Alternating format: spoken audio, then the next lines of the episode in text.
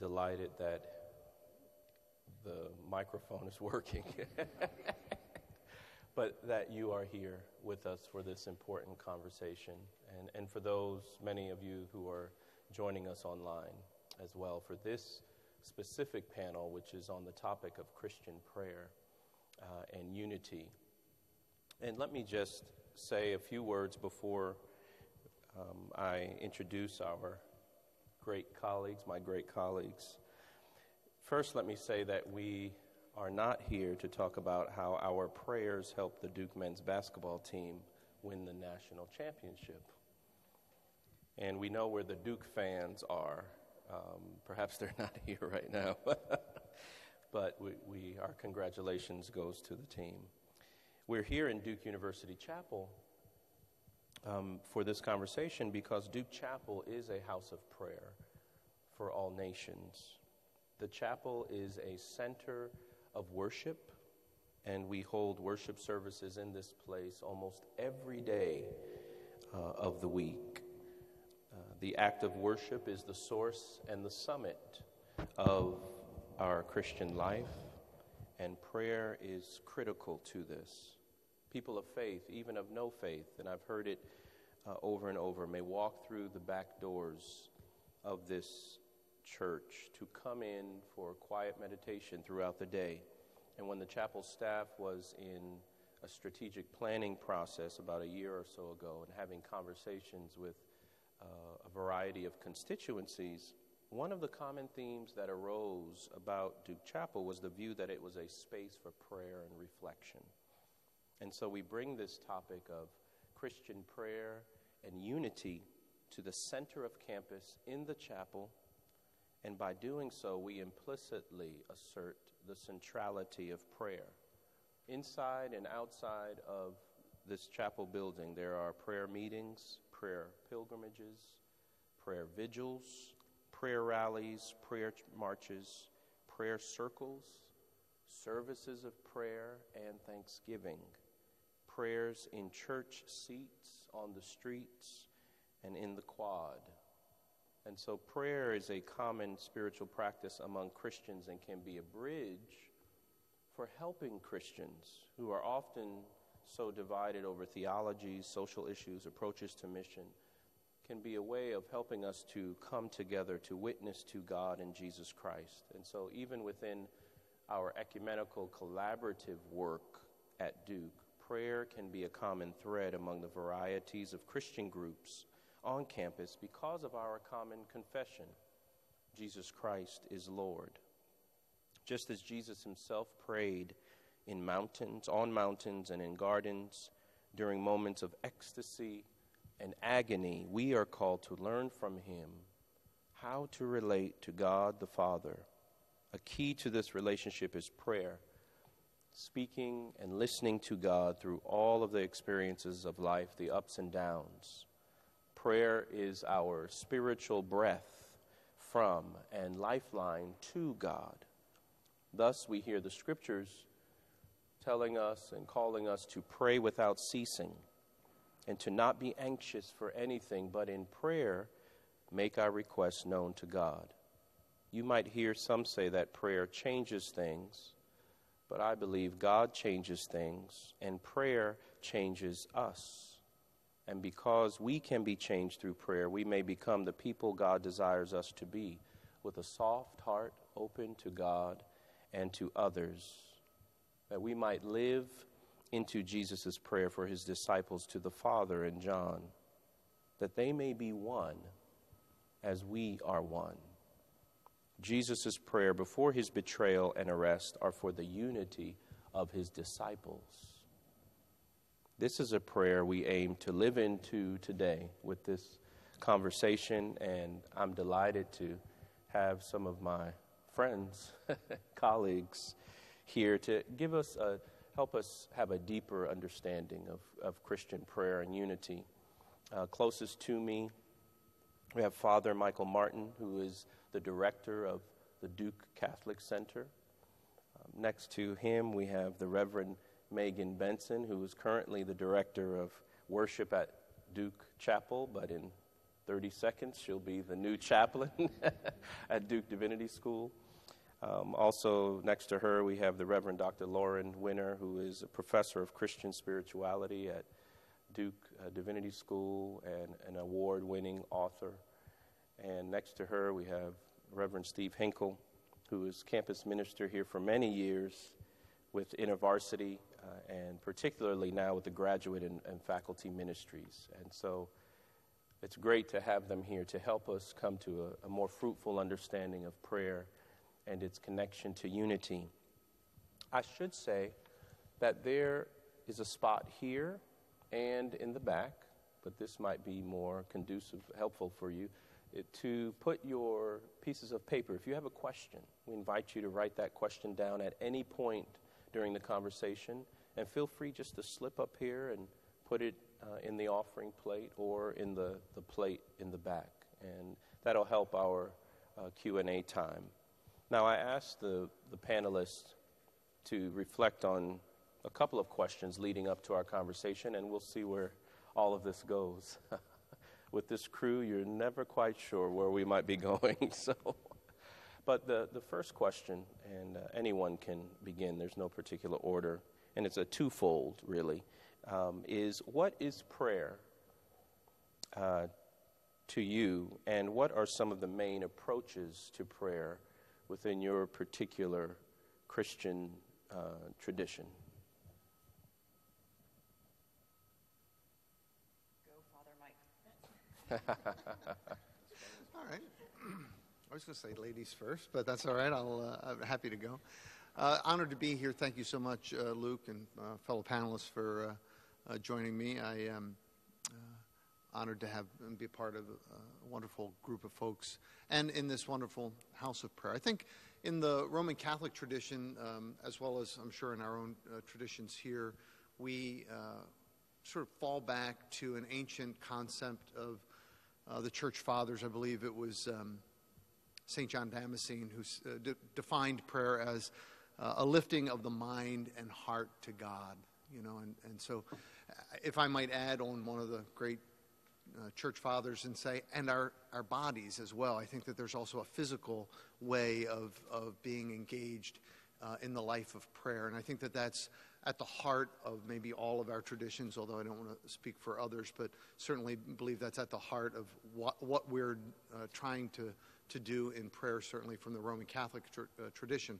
But also appreciating that um, from the, uh, certainly the letter to the Romans and other uh, writings by Paul in the Christian scriptures, we're constantly reminded that prayer is the work of the Spirit, that we, we have to always keep in mind that as much as we understand ourselves as being the ones who are praying, it's really the Spirit that cries out Abba within us. And so as much as we, I think, always want to be fine-tuning this art and this practice and realizing that It's, it, we want to be in communion with the Lord, that it's, it's actually the Lord within us that is creating that unity. And so I think certainly in the Catholic tradition, we try as much as possible to keep those things in mind. While we're lifting our mind and heart and soul or, or, and body to God, it's the Spirit that's actually doing that.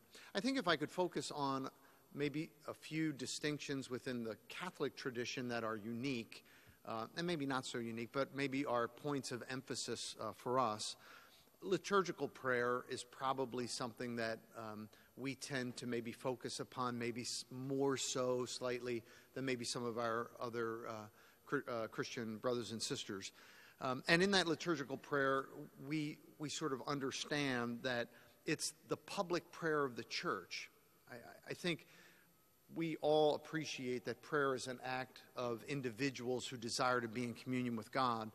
At the same time, we also have to realize that there is a communal dimension of it, and there is this public dimension of it, that it should not necessarily just be something that I do in my room, as we're called to in the gospel, go and pray in your room, but there's also this, this communal dimension of being together in worship and praise. And one of the ways that the church, the Catholic Church, has done this um, pretty consistently over the years is one of our liturgical celebrations is the, litur the Liturgy of the Hours, where We uh, have different moments of the day throughout the day and the evening, different specific prayer rituals that we go through, which uh, ordained ministers are called upon to celebrate with Uh, the faithful and for the faithful. And I recall in my seminary training, one of the things that always struck me early on was saying that in, in carrying out those Liturgy of the Hours, what it becomes is at any time of the day or night around the globe, someone is praying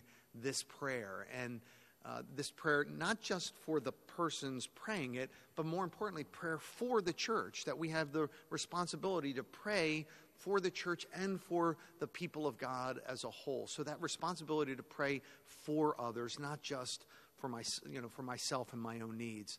And so that that liturgy is important. Certainly our sacramental life is uh, is something that's very important in the Roman Catholic uh, tradition as a means of prayer, the hallmark of which for us is the celebration of the Eucharist, that that becomes what our documents call the source and summit of all that we do. It's everything flows from that. Everything comes back to that that central uh, moment of prayer.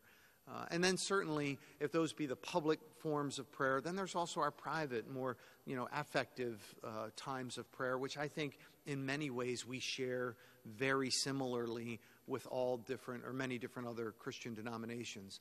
I would just highlight one maybe point of clarity that I think oftentimes gets misunderstood about Catholic prayer, and that's our intercessory prayer when we come to praying with the saints or with Mary, the, the mother of Jesus. Um, oftentimes I think folks might misunderstand that as us praying to them, and we, we change that and say, no, we're not praying to the saints, or we're not praying to Mary, we pray with the saints, we pray with Mary. And I, I, I try and share this with the students all the time.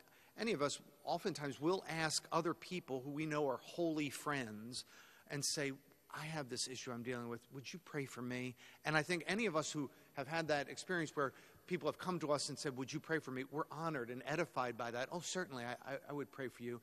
And I think the Catholic Church says that's what the saints are. They are our our holy friends who we call upon and say, would you pray for me?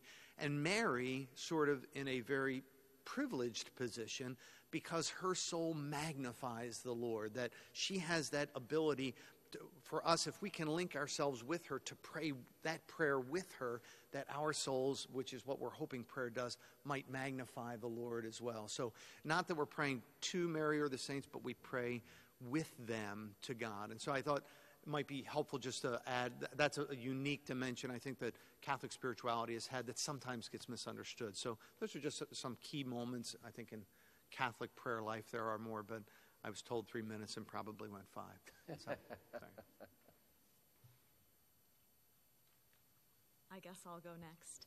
Um, I'm not, I mean, I feel like I'll echo uh, much of what has been said. I, I think of prayer as being both individual and communal, and something that uh, is a lifting of the heart and mind to God, and an opportunity to bring our, the whole of ourselves to God, and to also open and listen um, for what God might be saying to us. In thinking about this panel, I my denominational background is United Methodist. Uh, I'm not sure that United Methodism is sort of known for its in-depth articulation around prayer, but I do think that the Wesley brothers started um, United Methodism sort of as a revival movement within the Anglican Church, and some of that was um, out of a real yearning for the, the sense of the Holy Spirit, and the process of sanctification, the process of becoming holy, and I think that that works at an individual at an individual and at a corporate level. And so I think that prayer is very much a part of that, um, sort of discovering who you are in God and who God is calling you to be individually, but also as a community, I think is very rooted um, in a sense of prayer and often personal holiness. And so I think, I know for me personally, I've often found the Psalms a very helpful pattern for prayer, I think in part because they sort of capture the array of human emotions, and I think that a big part of prayer is vulnerability and coming to God with all of the parts of us, be that anguish or anger or lament or joy and thanksgiving. And so I find that to be a very meaningful pattern. I know as somebody who leads prayers now in a you know, community of worship, um, I think that I've become very attuned to what it's like as a Christian minister to seek to, in the prayers of the people, to truly gather the prayers of the people um, and lift those prayers to God. Um, and that has, I know for me, even the process, uh, Duke Chapel is a place where we often will write our prayers. I know that this is not necessarily true in all traditions, but for me, that has become a spiritual discipline in itself as I've reflected on the scriptures of the week, as I've reflected on the needs of the world and sometimes the needs of our particular community. That for me has become a very um, important spiritual discipline. So, uh, but the Holy Spirit is foremost in that and seeking. I, and I do think prayer is a, a two-way street. Um, I do think as much as we bring ourselves to God and we are very chatty, uh, it's also a place to stop and to listen and to hear what God might be saying. And that takes practice. It's not easy. I'll stop with that for now. We probably have nothing else to say, yeah. Right? Everything that you were going to... Thank you for letting me um, go first. Right. So I will super briefly basically say some things that Father Mike said. Um, so uh, in thinking about this, I thought not of my life as a professor at Duke Divinity School, where maybe I should be praying more, but I thought more of my life as an Episcopal priest. Um, and there also liturgy, liturgical prayer, is the centerpiece of, um, of the church's worship and is taken to be the centerpiece of individual closet prayer. Um, um, and I grew up Jewish before I became an, an Episcopalian and a Christian, and I think one of the reasons that I became an Episcopalian when I became a Christian was this um, taken for grantedness by me that what prayer is, is liturgy. Um, so Judaism is thoroughly liturgical in its corporate worship, and you go to corporate worship, you open a book, you recite what is in the book with the gathered body there. And I think if I had stumbled into a very non-liturgical church when I first began exploring Christianity, I wouldn't have actually recognized what was happening. Um, but I wandered into an Anglican church, and it felt very familiar in its pre presumptions and assumptions about what constituted um, public prayer and corporate prayer.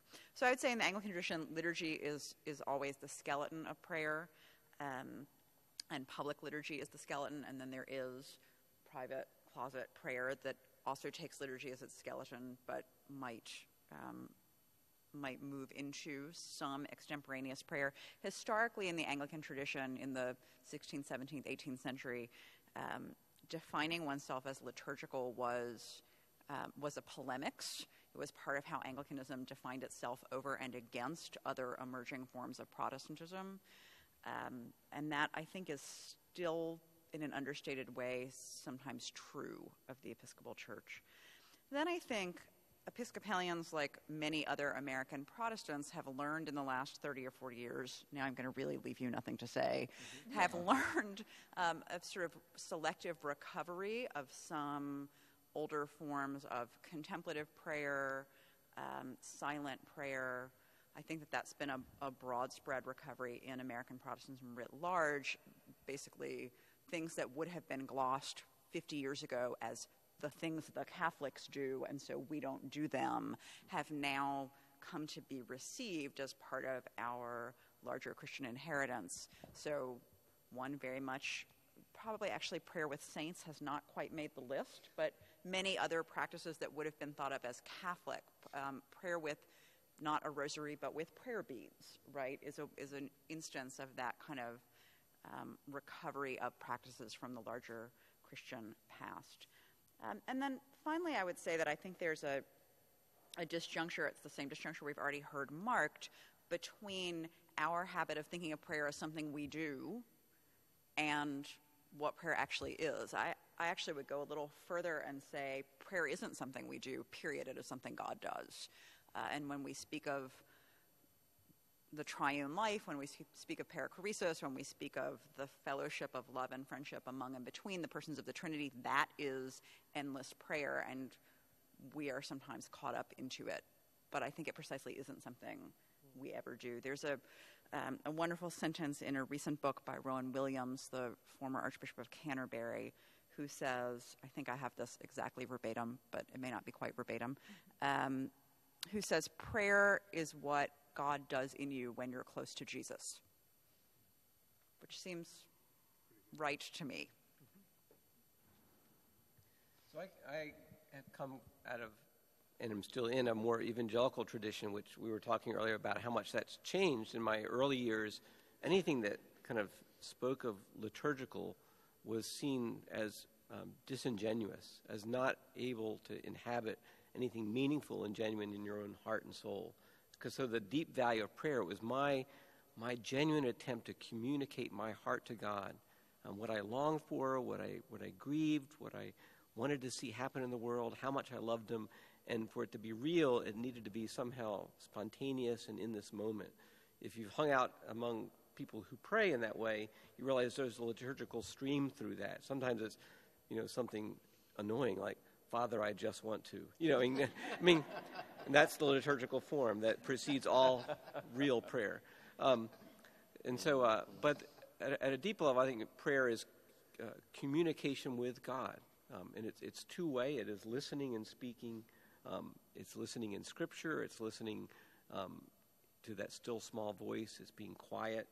Um, um, that prayer is honesty before God. Uh, for me, the, the, the end of Hebrews four, where it says, everything in creation is laid bare before the eyes of Him to whom we must give account. Um, uh, that's a scary thought. Nothing is hidden, but everything laid bare. Uh, and it follows that up with, you know, but we have a high priest who can sympathize with our weaknesses, who's been tempted as we have been, yet without sin.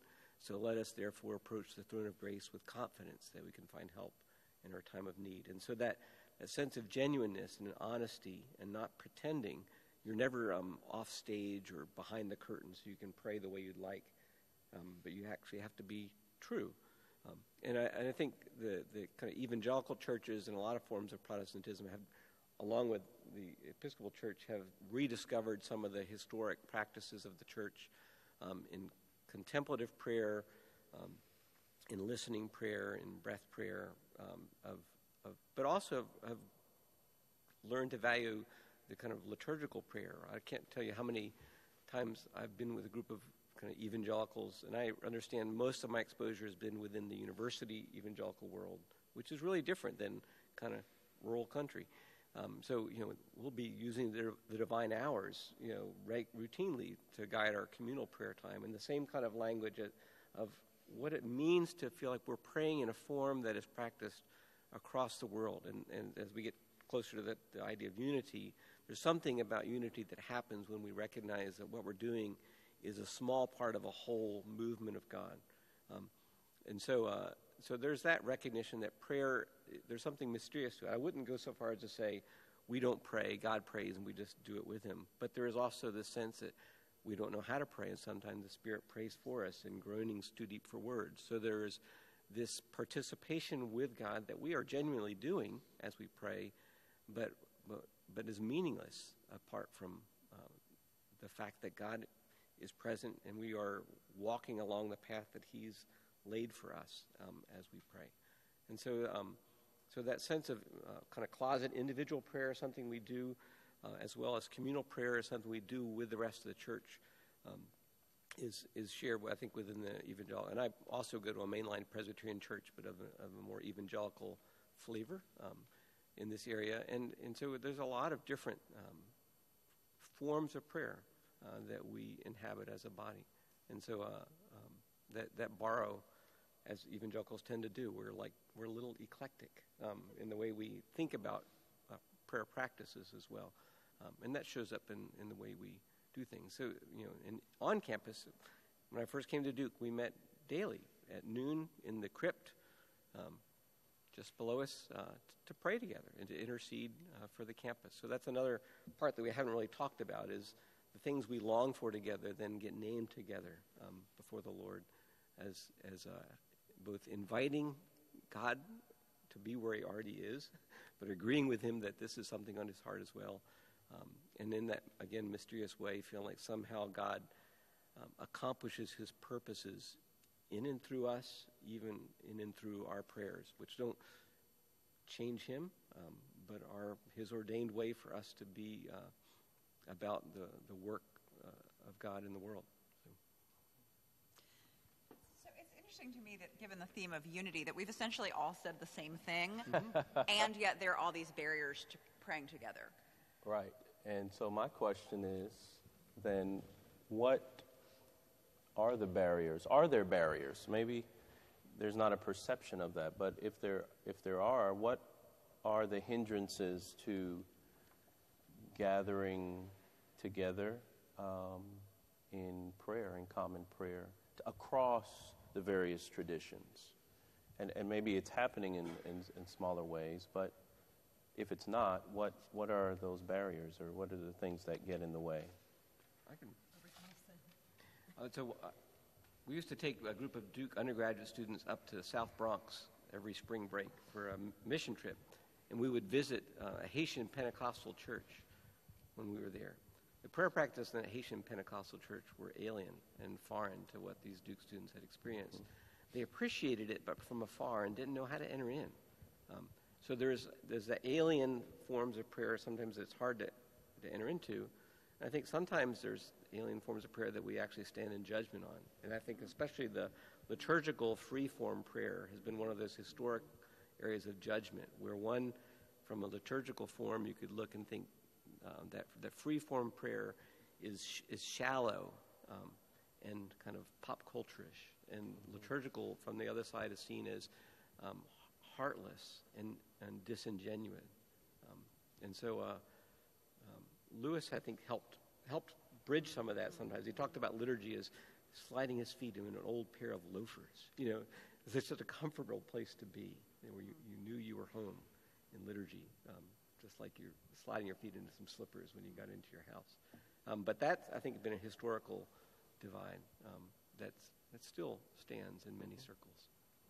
I think the, um, while there is uh, a certain comfort that we all share as, you know, sort of express, like, aren't we all sort of doing the same thing? I, I, I, there's a part of me that says, let's also be, not be naive. Let's have eyes wide open. There's a um, Latin phrase, and I loathe professors or panelists in this case that quote Latin and then assume everyone, you know, is a Latin scholar. But uh, the essence of the phrase means, um, you know, as we pray, so we believe. That this concept that the words of our prayer yeah. are powerful theological statements about what it is in fact that we believe. And so we should be, I don't want to say cautious, because who wants to be cautious in prayer? It's some, somewhat mm-hmm. you know, counterintuitive. At the same time, there, it, it, there is a sense that, you know, the words that I offer um, do speak powerfully about what it is that we believe. And so I, I realize that anytime that we seek to um, to be together in prayer, even before we came out here today, the, the five of us gathered in Luke's office and, and shared a moment of prayer, and Steve led us, and I can imagine running on some subconscious level of his heart and soul was making certain that what he said was something that everyone in the room could say amen to. You know, then that becomes the challenge of any any of these kinds of shared moments. I, I would rather see us affirm more deeply our united need to prayer. What what strikes me, at least on this campus, uh, and probably in other settings, I don't think that we're different than other, is how we've taken uh, that role, that powerful moment, and said no to prayer.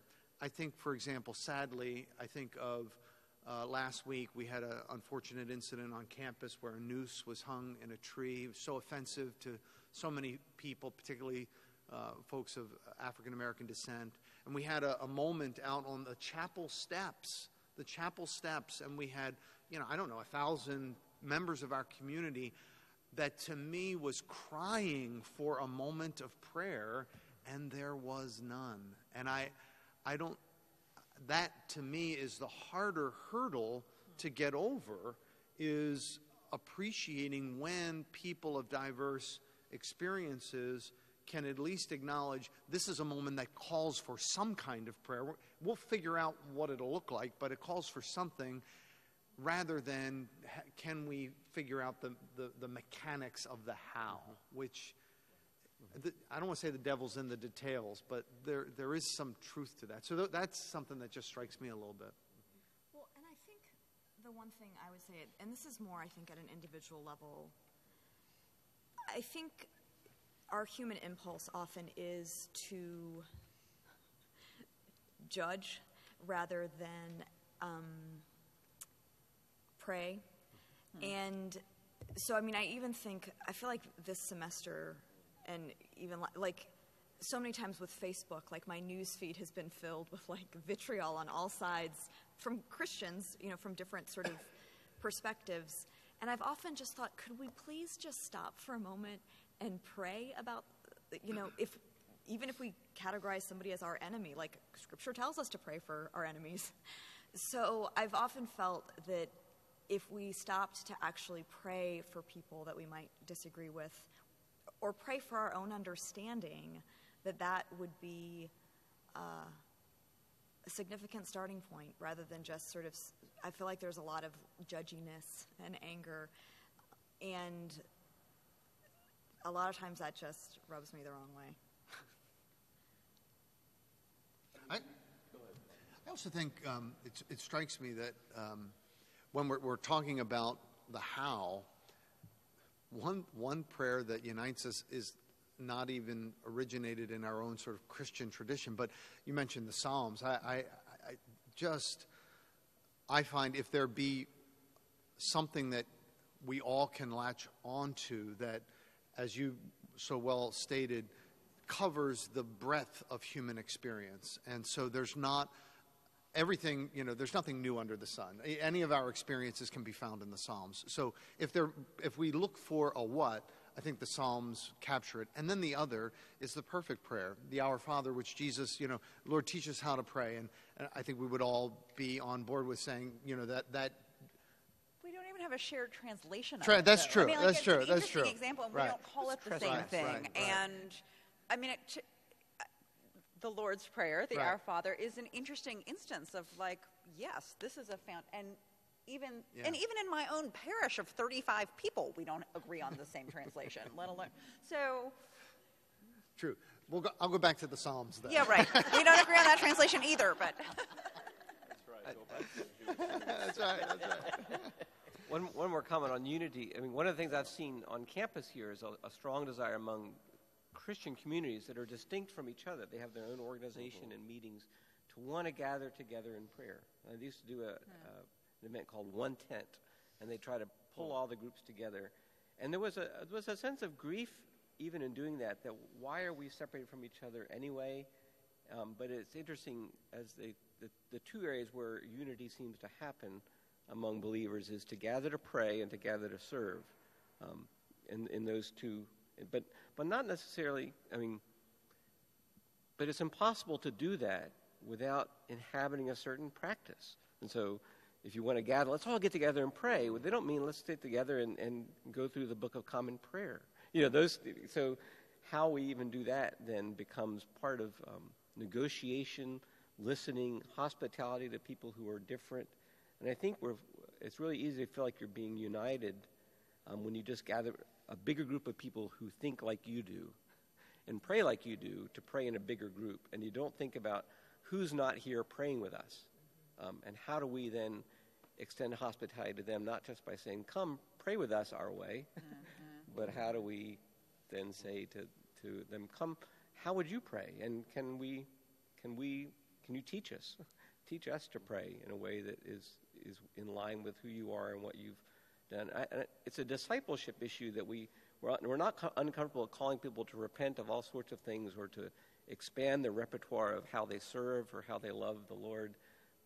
Um, and I think the kind of courage to ask people to, to grow in prayer, to to take on new practices. And if, if they're foreign or awkward for you, well, so was throwing a baseball, you know, if you're a sports person. Mm-hmm. Or a lot of things that we value were at one point awkward or difficult for us. So I think unity in prayer calls for that sort of intentionality and willingness to to try um, try new things to, and to try to extend hospitality to the folks who are somehow absent from our prayer. This may seem pessimistic and depressing, but as you're speaking, um, what comes to my mind is the experience of being with a group of people who are all practicing glossolalia at the same time, mm-hmm. and the way it sounds when people are all praying in tongues. And, of mm-hmm. course, so therefore no one's saying the same thing, but there's this... Mm-hmm. Cacophony. And, yeah. you Concert. know, maybe that's actually what it sounds like Concert when... prayer. You get four people together who pray, who have different practices, but we could actually do them together simultaneously. Anyway, that's what came to mind. I also think there could be a, a, a slightly nuanced distinction between praying together and being with each other in prayer. Yeah. And I, I, I think the latter yeah. is easier than the former. Um, mm. And I, I also think that... Um, It's harder. It's it's like immigration. You know, do, do we want you know the uh, you know the the big melting pot, or do we want sort of the tossed salad? You know, and and how do we see ourselves as we come together for prayer? Do we all want to sort of blend in together as as just a, one big you know hot pocket of you know Christian joy, or right, would right. we like something that's a little bit more? Uh, distinct, you know, in the flavors of it as we are praying and being in the same place together to pray. I, I, I think uh, the more I look at it, mm. I, I, I find myself wanting some of the distinction because I, I think I think there's greater beauty there. I, I'm not mm-hmm. quite sure why I think that. Yeah, right. But so, Luke, how do you think about this when you like pray at graduation or what, like how do you, what is your thought? Because that is this, except more complicated. More complicated, right. I'm the moderator, by the way, but no, no, but I, I think um, within a university that is not per se a Christian university, um, and you have people of all faiths or no faiths, I mean, it becomes... Um, I would say it becomes less Christocentric in the in the ceremonies, commencement um, or convocations. But I'm still very much, even preaching, I have to preach at baccalaureate. And so in my mind, I'm still, I definitely am preaching the gospel. I've used the last couple of years Old Testament narratives. This year it may be a New Testament move. And so... But that's also a, a, a delicate dance. I think if it's clearly a, within a Christian context, then there's there is no question about it. There's a there's a freedom, and so I think when the audience broadens, yeah, it becomes more complex. But there's still a sense. I think prayer, which is even with the events of last week and the event on the quad, prayer can also be seen as a threat. For those, because it implies theology, implies God. it, it, it implies one who is beyond us, bigger than us, that it, we are not on our own. And I think, you know, in these environments at times, in, in university settings, it can be um, problematic. So it's a delicate dance, I mean, to be honest. It, it's, but there is a sense that there's still an offering to God, um, and preaching and praying from Old Testament, New Testament. So there there is that freedom, but there is a delicate dance. And I think, you know, for this conversation and thinking about within the Christian traditions, I mean, how I'm hearing, because I believe you. I mean, uh, Father Mike, what you're saying about beauty, I think the beauty is in the diversity. It's not a problem. It's actually what is beautiful, because it says something about who God is. The particularities. Um, But at the same time, there is that tension. And so I, on Duke's campus in particular, and in your work, in different hats you wear here, can prayer, is there a time for Christians to come, not in times of crisis, you know, something happens in the world as a tragedy. Everyone comes together, but is there a time? Is there, I don't know, in terms of the collective sensing, longing, yearning for Christians, whatever groups you might be a part of, to come together to pray? Um, and how is, is, is that even a possibility in our day and age? Or, and if so, what does that look like? What, and and what, how does that, can that foster unity or, or not? If it is something God does, Lauren, right? And we think about the perichoresis, the divine dance, um, and God is unified in God's very own being, right? The unity of the Trinity. If we are caught up in that, how does, what does that unity look like as it relates to prayer? Or sometimes I think there's just an awareness that might have to suffice, even though it seems, you know, overly simple. I, I know on Sunday nights, the uh, Duke Catholic Center, we worship right here in Duke Chapel at nine o'clock. And uh-huh. uh, starting just a bit earlier than us are the uh, Presbyterians down in the basement, uh, Katie Owens here. And uh, where I sit is right uh, on the grates, the ventilation grates, or where my seats are. And um, I remember when I first got here, um, I was... Uh, I could hear their piano playing during our service, and I thought, oh, well, that's got to stop. You know, that, that, they can't be doing that. And so I, I, I, and Katie and I were both new at the same time, and I, I, like the next day or whatever, I don't think I was too obnoxious, but that's questionable. But anyway, I went up to her and said, you know, this this music that's going on, you know, what, what's going on? I forget how the conversation went, but I, the, clearly I was saying, you know, you're interrupting us. And, and she said, well, you, you know, we can hear you too, you know, and it was kind of like, you're interrupting us, you know. So, but my, my point was, is that every Sunday when I hear them, and probably me and maybe the fir- folks in the first six aisles might hear, everyone in the basement hears just because the dynamics of the sound, I just have the sense that there are others praying at the same time we're praying. And I am, mm-hmm. there's a, an awareness that comes to my heart that I like, that I'm aware that we're we're praying differently, but we're we're praying at the same time. And so maybe that in and of itself is one way of just acknowledging our, our unity in a time of prayer. Mm. Mm-hmm. Well, I have a couple of questions here that have been passed to me, um, and we may not get to all of them because of time. But let me also tell you that when we're finished up here around one thirty, I learned that there are refreshments down in the basement. Um, if you don't know how to get there, ask someone. uh, but there'll be a, you can continue the conversation, okay, after we're officially done here. But here's a question that piggybacks on some of what was just um, being discussed. Can the particularities of your denomination aid unity in prayer? If so, how?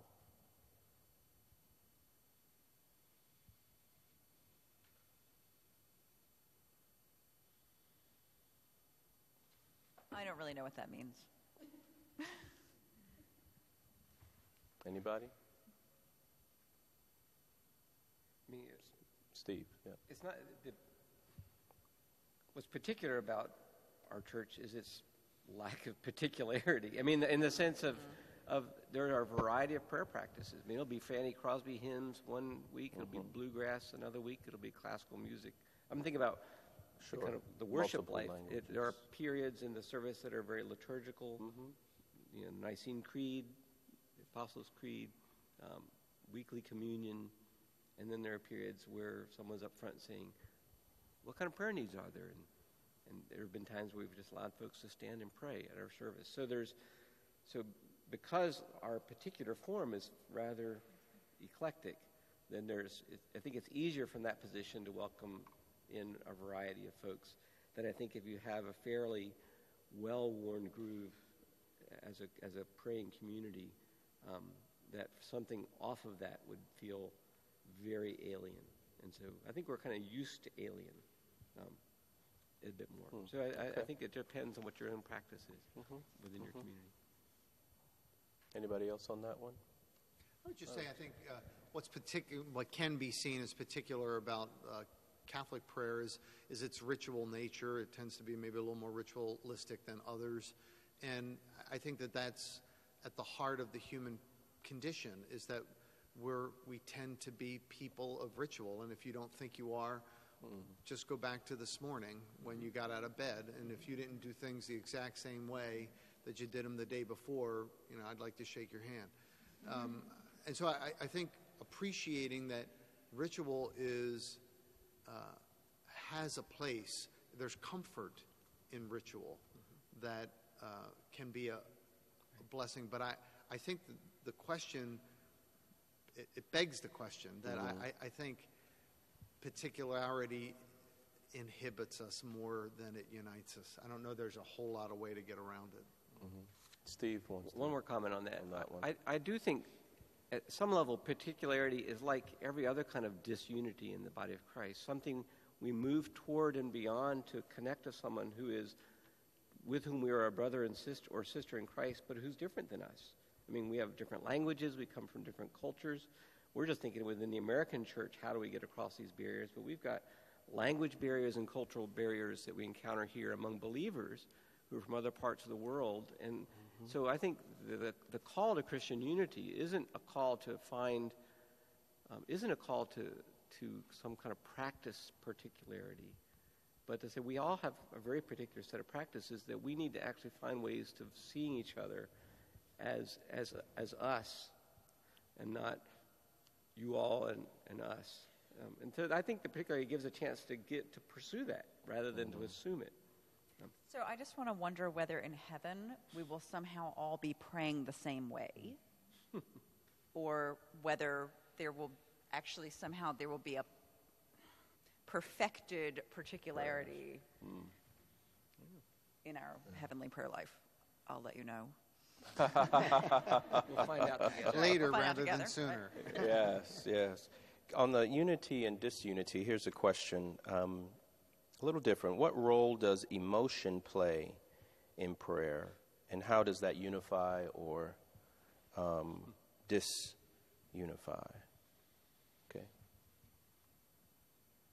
Emotion. So one of the useful things about liturgy, it seems to me, is precisely that it has the capacity to order emotion. Um, so one can think about the question of emotion and prayer as saying, in prayer I'm expressing, I mean, this is the old debate. This is the old debate about extemporaneous prayer and liturgy. Am I expressing emotion, or am I having my emotions slash affections ordered in a particular way right. by prayer? And I, that that's at the heart of that debate, I think. Mm-hmm. So we had a foster son, nine-year-old African-American kid, grown up in the church. Took him to our Presbyterian church with us. It was a special music piece. And as soon as it was over with, he starts sounded about like that, I think, mm-hmm. echoey. And he looked around like, what's going on? I mean, it was really the lack of emotion, or at least of this kind of responsiveness, give and take, right. was felt very alien and weird to him. So I, I do think emotion and how we manage that in the midst of people gathered for worship. Mm-hmm. I think about worship in particular, um, but also in prayer and prayer broadly, because worship is just a particular expression of prayer. Um, emotion is one of the things that does distinguish how we how we pray from each other. Um, And I do think, I, I think that's why I call this a discipleship. If I want to pursue Christ, I'm going to pr- pursue Christ with the rest of the body of Christ. And if I'm going to do that, I have to not just understand you from afar. I do think there are times where I need to enter in and surrender my practice to your practice, to whatever small ways I can. Um, and I don't think that's trying to pursue some blended ideal. It's much mm-hmm. more of a, it's not the, the hot pocket. Mm-hmm. Um, But it's actually a, at least a willingness to submit. We know to do this when we're in a missionary context. You know, you go to some other culture, and like, well, I've got to find a way to to be with this culture. And I think we don't, we fail to see our own multicultural expressions in the same way when they're when when everything else feels familiar. We think that should be familiar too. So, uh, so. Mm. Well, and I, I do think that a lot of times in more liturgical traditions, like, emotion sort of gets a bad rap, as though like it, you're just being emotionally manipulated if you actually feel something, mm.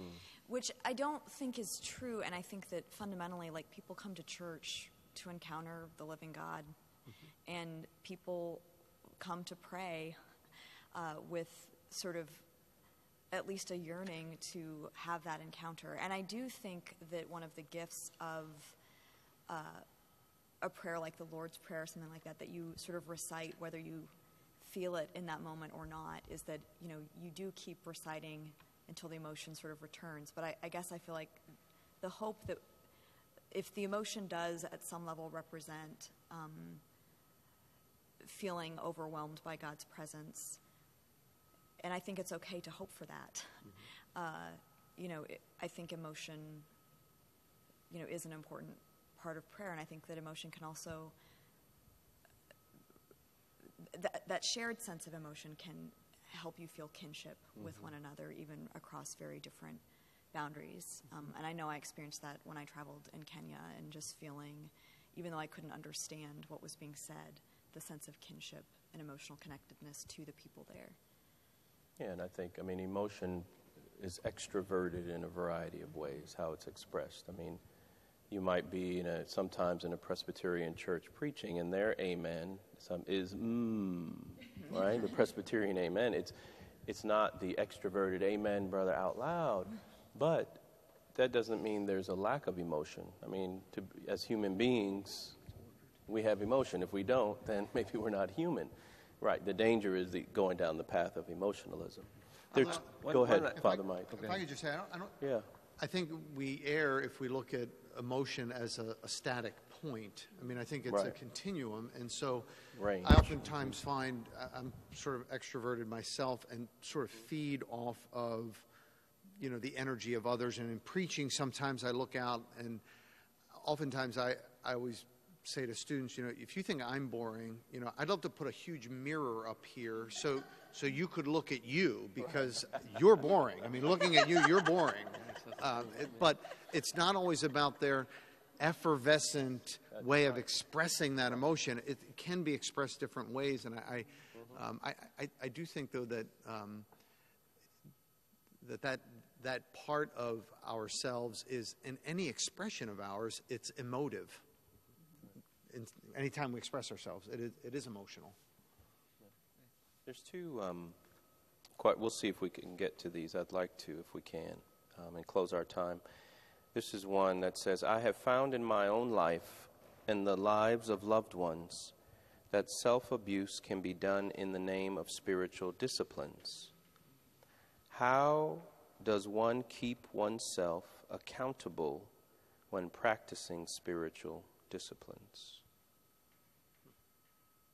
I think the, the short answer to that is that's the beauty of Christian community. I mean, a lot of times I think any of us, whether it be in uh, practices that maybe can be harmful, or in any of another way, is when we get in this sort of siloed me and God world that uh, we tend to uh, we can hurt ourselves, and, and in some ways hurt others. So I, I think the beauty of Christian community is sometimes tried and true methods have borne the test of uh, of time, where the spiritual greats of our past, the, our ancestors who have shown us ways that work, spiritual practices that work, and here are some of the parameters, and staying connected with a community, worshiping within the, a communal context, can, I think, uh, keep us from maybe crossing boundaries there. Anyone else about on that question? Really? Um, I think it's where spirit, having a spiritual director, or a, a, not just in general community, but mm. a very particular kind of community, mm-hmm. that somebody that you're you're rehearsing and talking about your practices with, somebody who's reflecting back. Are you meeting God here, or are you meeting that, you know, if you're doing examine at night, is this a time of condemnation because you're in a depressive state? is probably not a good practice for you right now. I mean, so there are there are times when certain practices are unhelpful, and you need it's helpful to have somebody who's reflecting with you about them and they're, whether they're accomplishing the ends toward which they're designed. And, and if not, if they're accomplishing a, a destructive end, then someone to give you freedom to say, this is not an ought, you know. Mm-hmm. um, this is a means of grace. And if it's not being experienced as grace, then either you're, you're experiencing it wrong or this, there's other things going on that make this an unhelpful practice for you. So, one last question, and this can be your final words, okay? um, in American spirituality, there seems to be the understanding that as long as I am sincere, any way I pray is right and good. Do you think this is true? Are there wrong ways to pray?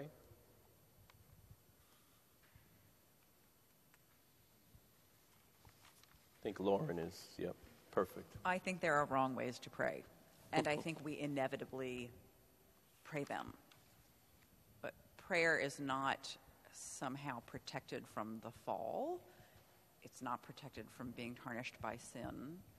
Um, Romans tells us that our prayer will go wrong. So it, inevitably, yes, there are wrong ways to pray, and we do them.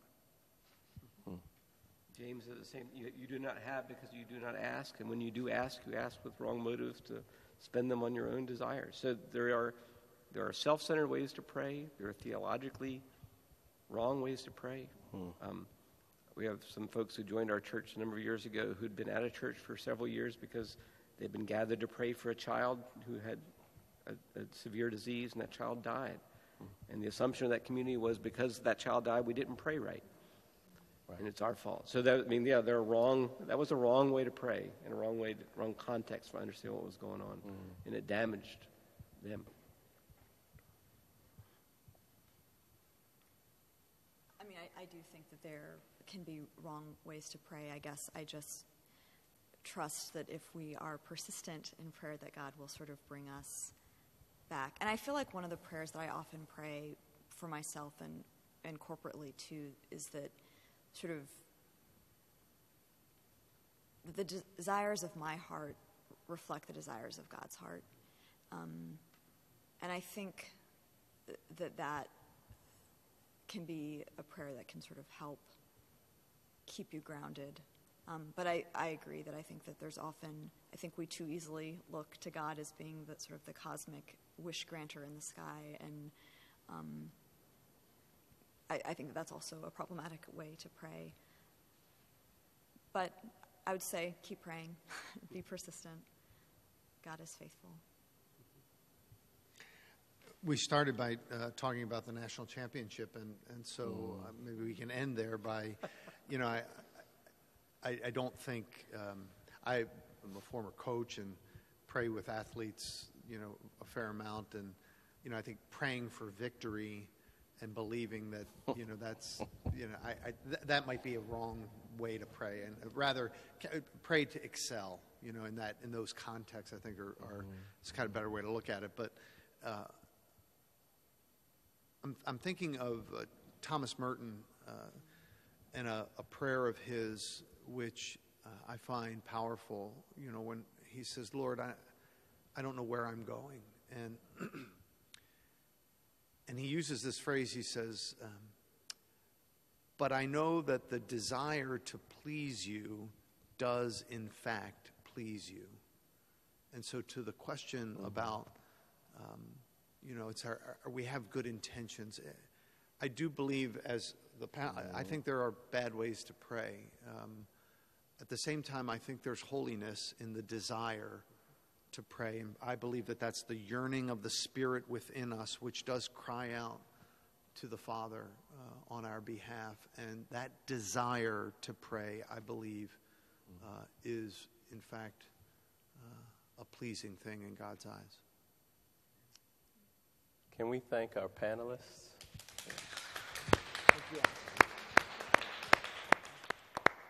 The conversation can continue in the basement. There are some refreshments there um, for all of us. And what I would like to do, it's been mentioned a couple times already, and uh, um, is to close with a prayer. And when we don't know what to pray or how to pray, and even though there might be different versions, um, I invite us all to say the Lord's Prayer together. Our Father, who art in heaven, hallowed be thy name. Thy kingdom come, thy will be done, on earth as it is in heaven. Give us this day our daily bread, and forgive us our trespasses, as we forgive those who trespass against us. And lead us not into temptation, but deliver us from evil. For thine is the kingdom, and the power, and the glory forever. Amen. Amen. Great. Let's fellowship together downstairs.